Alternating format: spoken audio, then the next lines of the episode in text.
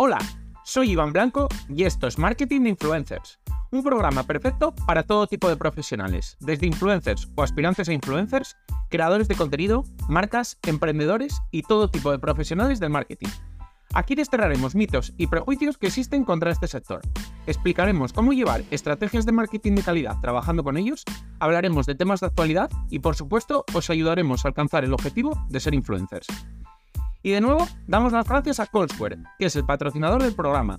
Si no les conocéis aún, son la plataforma número uno en Europa para gestionar las campañas con influencers, desde el principio hasta el final.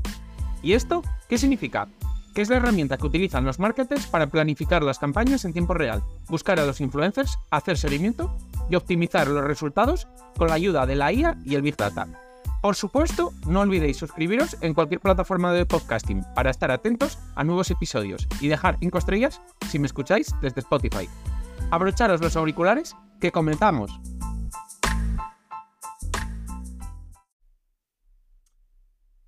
Hoy voy a hablar un poco de, bueno, un poco mm, por la próxima llegada de un nuevo año, 2024 en este caso, de los digamos, peligros a los que se enfrenta el influencer marketing, pues bueno, en ese nuevo año. Y bueno, en general. Por un lado, eh, la primera y más importante, la he mencionado, tiene un programa, digamos, especial en el, en el podcast y es la, la, nueva etapa de las redes sociales en las que se, se está buscando que no que pagues si no quieres publicidad. Esto ya os dije que a mí me, me causó un poco el miedo de si esta publicidad que crean los influencers también va a ser, va a ser una de las, de las formas de pagar por no tenerla.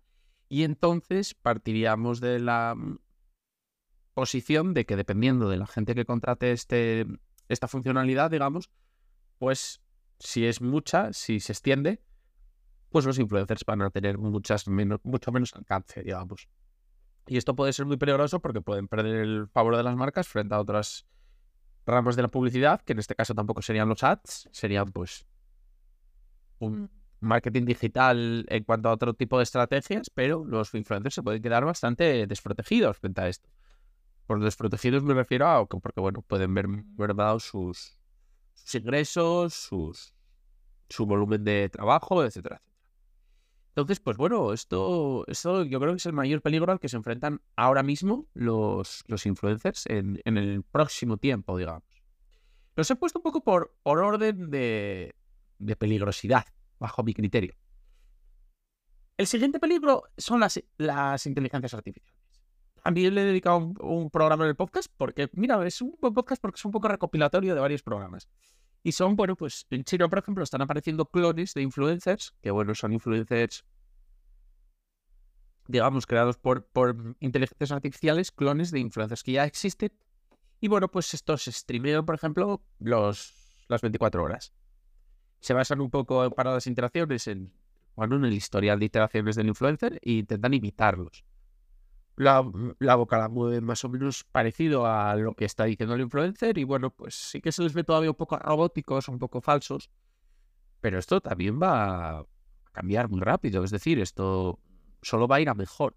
Y bueno, también están apareciendo pues influencers directamente eh, creados por inteligencia artificial, es decir, personas que no existen, que no que no son reales y que bueno, que acumulan bastantes seguidores muchas veces, entonces bueno, pues son un poco las dos dos peligros en torno a las, a las inteligencias artificiales que aparecen, bueno, para, digamos, suplantar eh, o, bueno, pues, pues, atacar un poco el, al, al mundo influencer.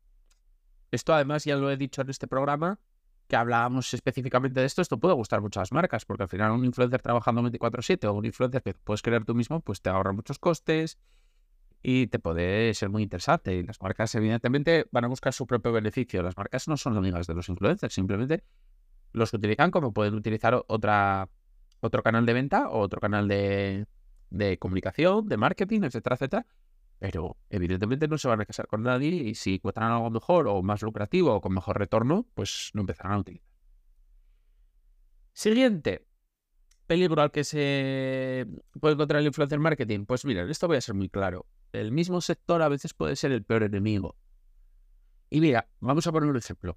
El fútbol. El fútbol, con muchísimas decisiones, como por ejemplo el precio de, ir a un campo de fútbol, el precio de tener el fútbol en casa, todas las cosas que tienes que contratar para tenerlo, con incluso pues, decisiones de que los partidos cada vez son más largos, que pues, ahora que los jóvenes buscan algo como más y más picadito, más la generación TikTok, digamos, pues con todas estas decisiones el, el, fútbol sigue reinando, evidentemente, como siendo uno de los, del, digamos, de los reyes del entretenimiento, pero va perdiendo poco a poco el favor del gran público y sus números bajan.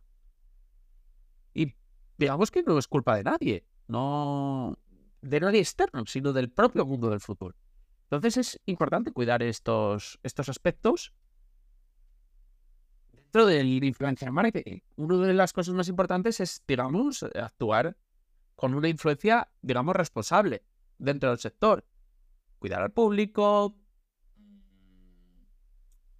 no perder tu credibilidad, innovar en el contenido, vamos, todo esto, porque al final colaboraciones que no tienen ningún tipo de sentido, escándalos de publicidad encubierta, errores, mala utilización de los influencers. Todas estas cosas muchas veces pueden, pueden hacer mucho daño al sector, sobre todo porque pierda un poco la, la confianza y, bueno, digamos, la, la mano de que a día de hoy le tienen las audiencias que, bueno, creen, digamos, en ellos, o por lo menos les entretienen, y bueno, digamos que tienen su confianza, pero también la pueden llegar a perder. Y bueno, pues esta es la última, la pérdida de confianza del público. Y la pérdida de confianza del público es básicamente, pues, porque algunos influencers se puedan cargar todo, todo lo construido, es decir, pues escándalos, también el hartazgo, es decir, que te cansen ya las mismas figuras siempre y no haya no haya nuevos perfiles, o lo contrario, que como no paren de salir perfiles y más perfiles, te canses un poco porque cada vez hay más, cada vez, es más inabarcable y digas, te, te genere hastío. No sé, al final yo ya detecto en... Lo que pasa es que es muy pequeño, pero ya detecto en, bueno, en gente ajena totalmente a este mundo, como ya hay un poco de, digamos, de, de menos de menos gracia hacia el mundo influencer. Es decir, pues gente que ya empieza a dejar de seguir a muchos influencers, que cada vez siga menos, que cada vez, digamos, le gustan menos, que mm, hace limpia, critica mucho a perfiles que antes les gustaban. No sé, creo que todavía es leve, pero sí que ya se ven cosas. Entonces creo que es responsabilidad de los influencers cuidar mucho a su público.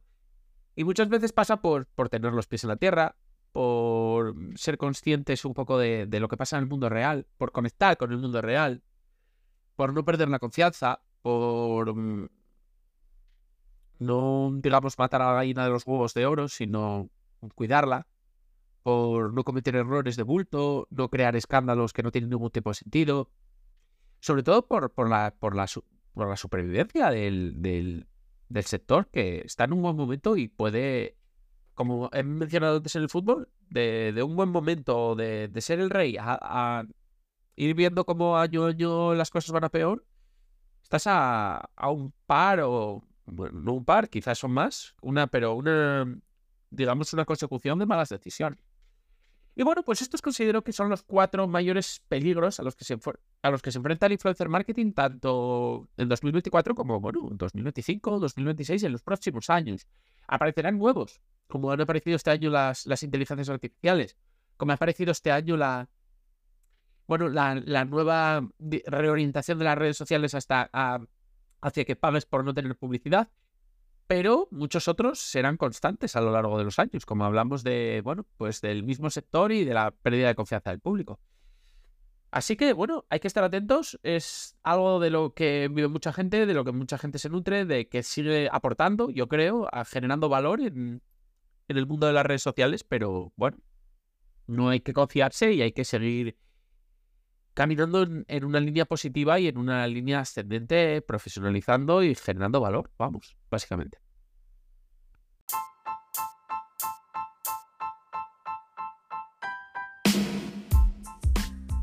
Y hasta aquí ha llegado el episodio. Compártelo si crees que puede resultarle útil a alguien. Me ayudarás mucho y espero que también a la otra persona. Si quieres contactar conmigo, ya sea para cualquier asunto relacionado con el capítulo de hoy o cualquier otra cosa, puedes hacerlo por mail, hola, arroba marketinginfluencers.com o en el contacto de mi web. Y además, si quieres contratar mis servicios, ya seas influencer o negocio, leer los artículos del blog o suscribirte a la newsletter con extras y contenido exclusivo, pásate por la web marketinginfluencers.com. Tienes todos los enlaces en el texto del episodio, junto con mis redes sociales y las del proyecto. Nos vemos en el próximo episodio. Ya sabéis, todos los días a las 8 de la mañana, de lunes a viernes. Nada más. Adiós.